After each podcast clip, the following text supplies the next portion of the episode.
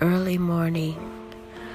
Our lips combine into one, crushing naked flesh like Play Doh. Grinding on that stallion, rodeo style.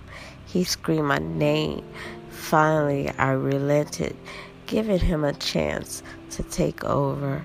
So he put my legs to the moon, long stroking making sure that I feel every inch of his manhood, squeezing my velvet walls, moaning obscenities, squirting like a sprinkler. Our juices mixed together as he penetrated deeper into my velvet walls. Blissfully, we climaxed into the early morning.